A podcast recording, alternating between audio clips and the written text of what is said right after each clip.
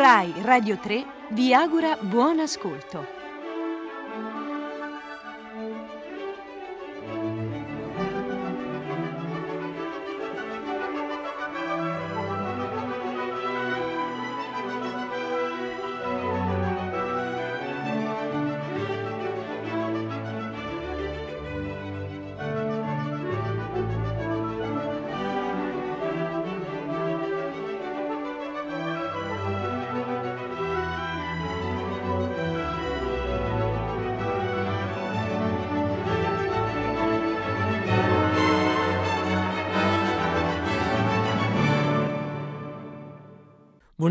Buongiorno, da Ennio Speranza al microfono, Fabrizio Paccione alla console, Federico Vizzaccaro in regia alla consulenza musicale, buongiorno anche da Elisabetta Parisi, curatrice del programma assieme a Federico Vizzaccaro e da Claudio Vedovati in redazione. Questa è qui comincia che vi augura una buona giornata con musiche, racconti, immagini, storie che possono, come dire, ispirare i vostri e i nostri risvegli. Oggi parliamo della notte, del rapporto tra la musica e la notte, di certa musica e la notte, di ciò che lega le, la notte alle note e di questo legame che va ben oltre la T in più. E non potremmo che essere parzialissimi, visto che su un tema del genere ci si potrebbero imbastire decine e decine di trasmissioni. La musica è arte ineffabile per eccellenza e ha molto a che fare con l'inconscio, con il sogno, con l'ora notturna che stempera, che sovverte l'ordine del giorno, per usare il titolo di un bel libro di Jean Starobinsky che mi piacerebbe segnalare alla vostra attenzione. L'ordine del giorno viene, come dire, ribaltato dal disordine della notte, una specie di carnevale psichico in cui ogni cosa è mentalmente e non solo mentalmente possibile. Per questo musica e notte vanno d'accordo, eh, collaborano strettamente, si tengono per mano e i musicisti di ogni epoca sono sempre rimasti affascinati dal notturno, dall'evanescenza del pensiero notturno, dalla dimensione onirica che soprattutto di notte fa la sua comparsa capirete che stabilire priorità o un percorso che abbia una pretesa di esaustività è puro non senso e quindi, come dire, ci lasciamo volentieri guidare dal non senso, o meglio dal gusto personale, dalla parzialità che il gusto impone. Abbiamo scelto così oggi con Federico Vizzaccaro, quasi per gioco, tutti autori francesi, legati da rapporti molto stretti, per declinare il tema in un ambito prosciugato rispetto alle possibilità eh, di essere troppo disordinati e, come dire, dispersivi. Nel finale, però, una breve e disarticolata licenza, ma non vi anticipiamo nulla. Iniziamo proprio con una declinazione linguistica e dal termine notte eh, estraiamo l'aggettivo notturno, che volgiamo però subito in sostantivo. Notturno come genere musicale, quindi, come piccola o media composizione ispirata alla notte e alla quiete della notte. La dicitura notturno per indicare un brano musicale risale al XVIII secolo. Una composizione in più movimenti alla stregua di una serenata. E poi però fu un italiano, tal Felice Blangini, nato a Torino il 18 novembre 1781 e deceduto a Parigi il 18 dicembre 1841, fu proprio lui a ottenere un certo successo con delle romanze da camera che intitolò Notturni. Ma fu il pianista e compositore irlandese John Field, 1782 Dublino, 1837 Mosca, quasi coevo di Blangini, a dare al termine una notorietà internazionale, codificando egli stesso un genere strettamente pianistico dal carattere cantabile e appunto cullante, che verrà poi seguito da numerosi altri compositori, tra cui Frédéric Chopin, il quale articolò e meglio il genere, trasfigurando questo gusto, il gusto piacevole, tutto sommato come dire innocuo di Field, in qualcosa di più contrastato, di più profondo, disturbante persino.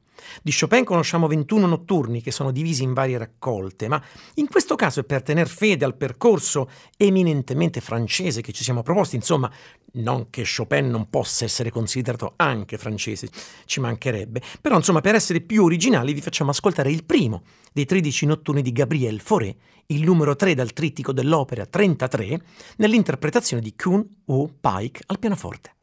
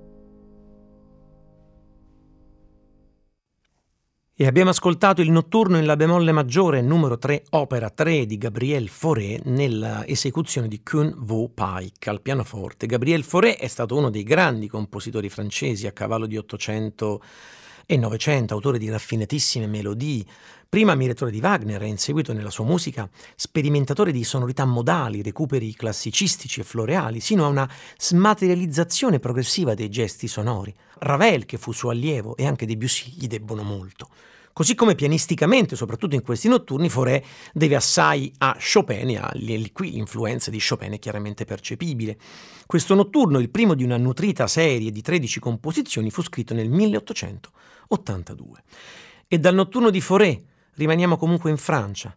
Torniamo un poco indietro nel tempo per scivolare nelle notti d'estate dipinte da Hector Berlioz su poesie di Théophile Gautier, quello di Capitan Fracassa, romanzo d'appendice che mescola passione per il teatro e commedia dell'arte, echi di romanticismo, fiaba, atmosfere notturne e meta teatrali. La prima stesura delle Sei Nuit d'été delle notti d'estate, opera 7, risale a un periodo che va dal 1838, anno della pubblicazione della raccolta Les Comédies de la Mort di Théophile Gautier, appunto da cui sono tratte le poesie, e il 1841, anno della pubblicazione del lavoro di Berlioz. In questa raccolta di liriche per voce e pianoforte prima, orchestrate poi, possiamo tranquillamente vederci eco dei sentimenti personali del compositore, della sua crisi di quel periodo in cui il matrimonio con l'attrice irlandese Harriet Smithson, l'ossessione amorosa che Berlioz dipinse nella Sinfonia Fantastica anni prima, dicevo, questa, eh, questo matrimonio stava giungendo alla fine. Nella scelta di queste poesie si può scorgere infatti una sorta di parabola sulla natura effimera dell'amore, oppure più semplicemente il risultato di una sensibilità romantica, quella tipica per le atmosfere notturne, melanconiche e lugubri. Lo, lo, lo sappiamo benissimo che romanticismo e notte vanno a braccetto. Absence, Assenza, fu la prima delle sei liriche a essere orchestrata nel febbraio del 1843, in vista di un concerto di beneficenza al Gewandhaus di Lipsia, su invito di Felix Mendelssohn. Mendelssohn poi si complimentò con Berlioz per la raffinata strumentazione e lo stesso compositore francese si accorse così che la lirica fa dieci volte più effetto che col pianoforte, disse egli stesso. Però, solo dieci anni dopo si decide a strumentare una seconda composizione, Le Spectre della Rosa, lo spettro della rosa. A questo punto, su richiesta di un editore tedesco, mise mano alle restanti quattro liriche e portò a termine l'orchestrazione del ciclo intero nel marzo del 1856. Le Nuit d'été devono gran parte della loro atmosfera sensuale ed elegiaca proprio a questa straordinaria, delicata orchestrazione, lontana da quell'ipertrofia sonora che comunemente, ma forse un po' troppo superficialmente, diciamo noi, viene associata al nome di Berlioz. Delle sei liriche ascoltiamo la seconda che abbiamo già citata, Le Spectre de la Rose, per voce, due flauti, oboe, due clarinetti, due corni, arpa e archi. Qui Berlioz coglie l'occasione per tratteggiare una, una sorta di grande scena drammatica, con una melodia di ampio respiro che si muove muove tra tonalità maggiori e minori, arpeggi estatici, accordi diminuiti messi in alcuni punti strategici, passione per il ripiegamento nostalgico, seguendo in ciò, con ciò, il dettato del testo diviso in tre grandi strofe. Strofe che andiamo a leggere. Solleva la palpebra chiusa, che sfiora un sogno virginale. Io sono lo spettro della rosa che ieri hai portato al ballo. Tu mi hai preso ancora adornata delle perle d'argento dell'innaffiatoio e alla festa stellata mi hai portato con te tutta la sera. O tu che sei stata la causa della mia morte, senza che tu potessi evitarla, ogni notte il mio spettro rosa verrà a danzare al tuo capezzale. Ma non temere, non reclama da te né una messa né un de profundis. La mia anima è questo leggero profumo e io giungo dal paradiso. Il mio destino fu degno di invidia e, per avere una sorte sì bella, più d'uno mi avrebbe dato la vita.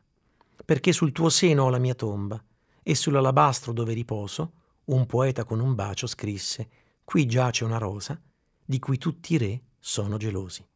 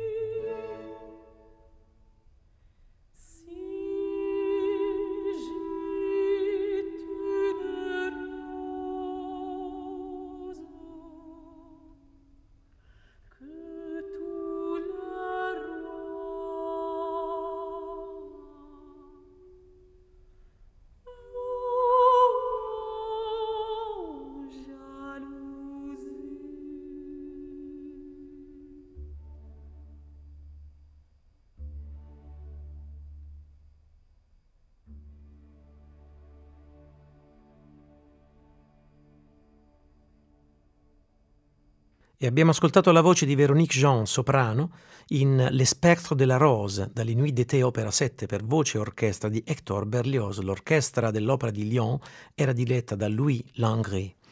Berlioz in questo caso è bravissimo a trattare la voce come uno strumento capace di vibrare in modo superbo. Si serve delle parole di Gautier come supporti della melodia, più che come protagoniste vere e proprie.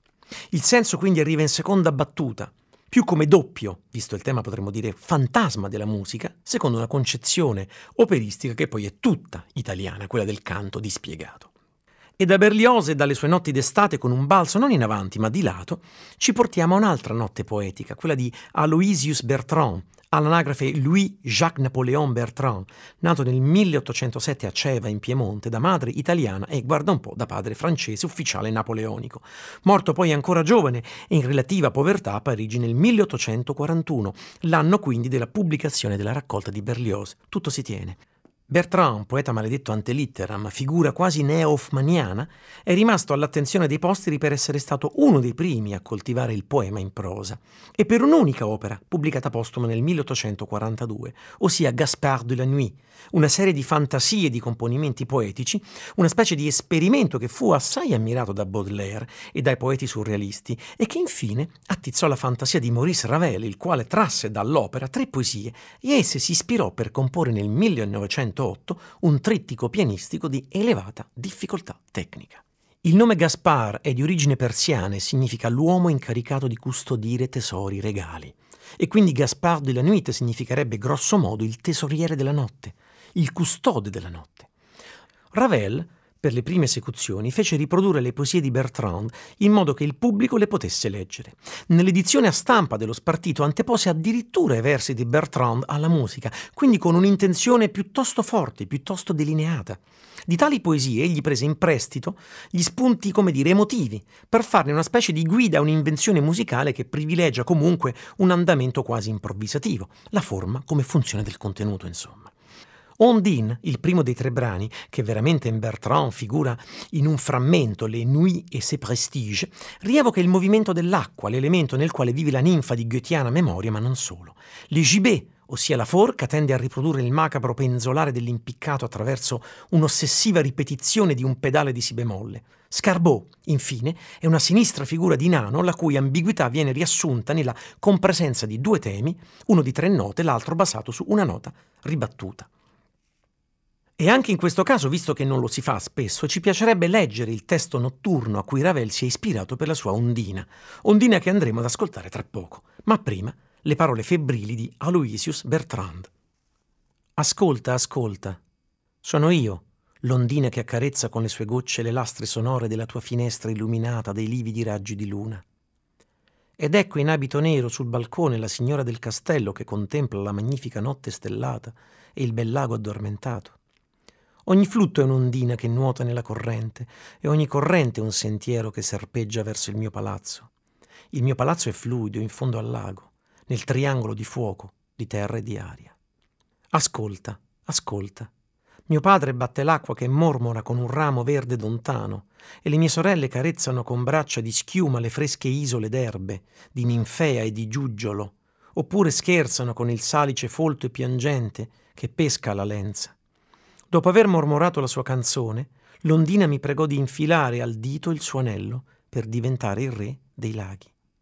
Ma le risposi che amavo una donna mortale, e ondina indispettita e stizzosa pianse qualche lacrima. Poi scoppiò a ridere e scomparve in uno scroscio di pioggia bianca che scorreva lungo i vetri azzurri della mia finestra. Gaspard de la Nuit fu dedicato a Riccardo Vignes, che eseguì il trittico per la prima volta il 9 gennaio 1909 a Parigi. E noi ascoltiamo il primo dei tre brani, Ondine, nella magnifica versione di Marta Argerich.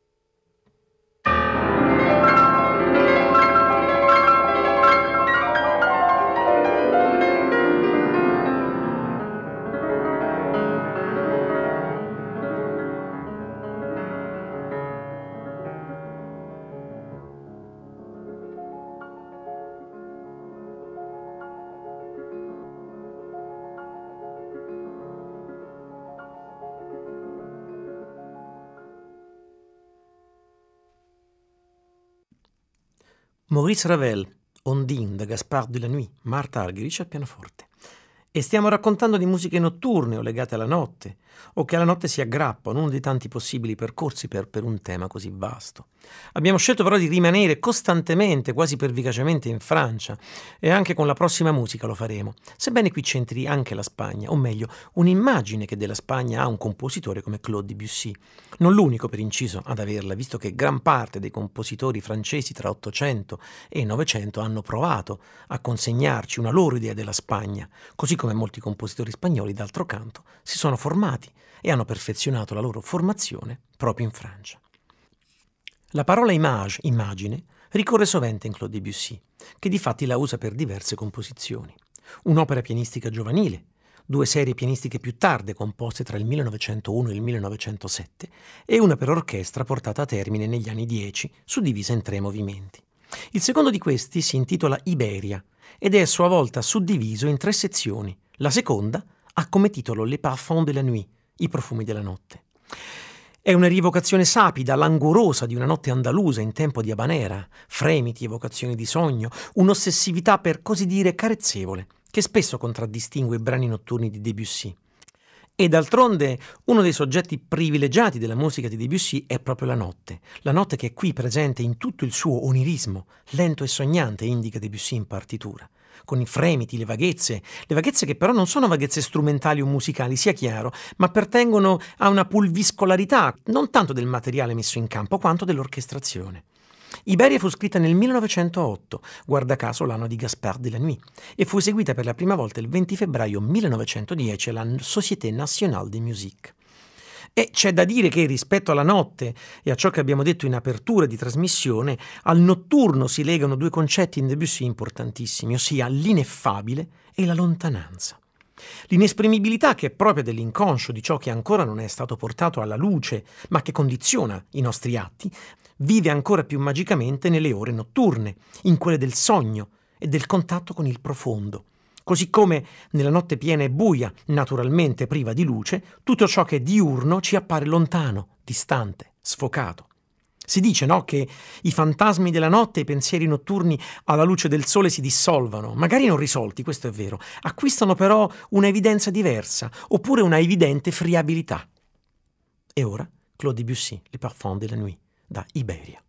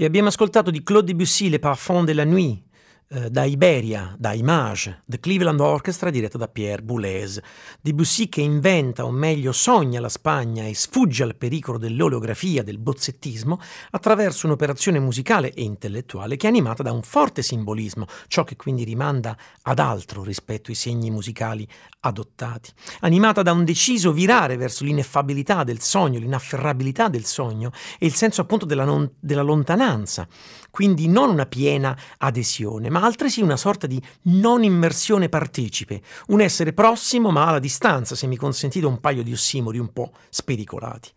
E la musica di Debussy in qualche modo è tutta un ossimoro poetico, così come lo è la poesia di Federico Garcia Lorca, allo stesso tempo algida e focosissima, cristallizzata, fremente, che reinventa con immagini surreali, ermetiche, quasi metafisiche, la tensione del cante hondo, del canto flamenco andaluso e di luoghi del folklore spagnolo.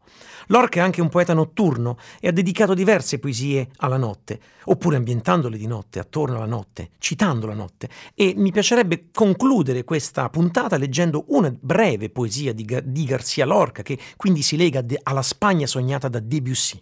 Questa poesia si intitola Notte d'estate e sono pochissimi versi, fanno così.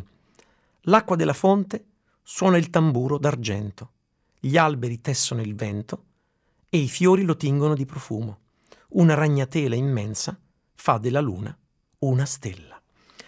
E noi, dopo il notturno di Forêt, le notti francesi di Berlioz e di Ravel, la notte spagnola di Debussy che ci ha portato fino a Garcia Lorca, ci salutiamo con un brano di Lionel Hampton e di Sunny Bark del 1947 che contiene anch'esso un bello simoro nel titolo, ossia Midnight Sun. Qui con le parole di Johnny Mercer. Il brano è interpretato da Ella Fitzgerald, Oscar Peterson al pianoforte e Ray Brown al contrabbasso. E con Ella Fitzgerald che canta Midnight Sun, Ennio Speranza vi saluta assieme a Federico Vizzaccaro, Fabrizio Paccione, Elisabetta Parisi e Claudio Vedovati, augurandovi un buon proseguimento di giornata con i programmi di Radio 3.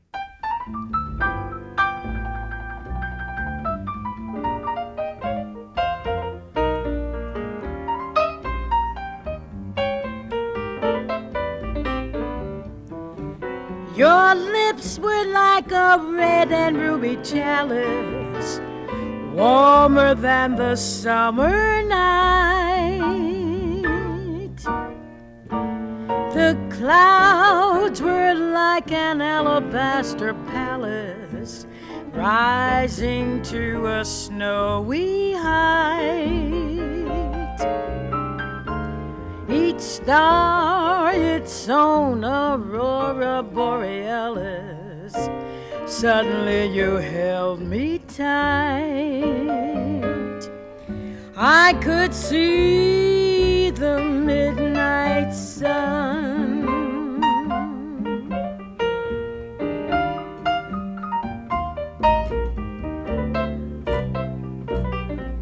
I can't explain the silver rain that found me, or was that a moonlit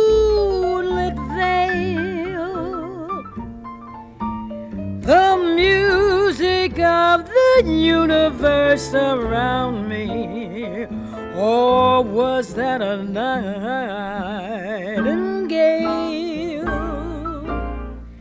And then your arms miraculously found me.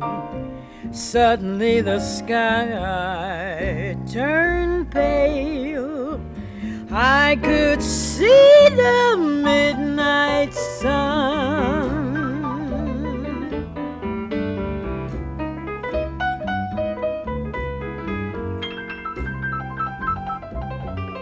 Was there such a night? It's a thrill I still don't quite believe. And after you were gone, there was still some stardust on my sleeve. The flame of it may dwindle to an ember and the stars forget to shine, and we may see the meadows in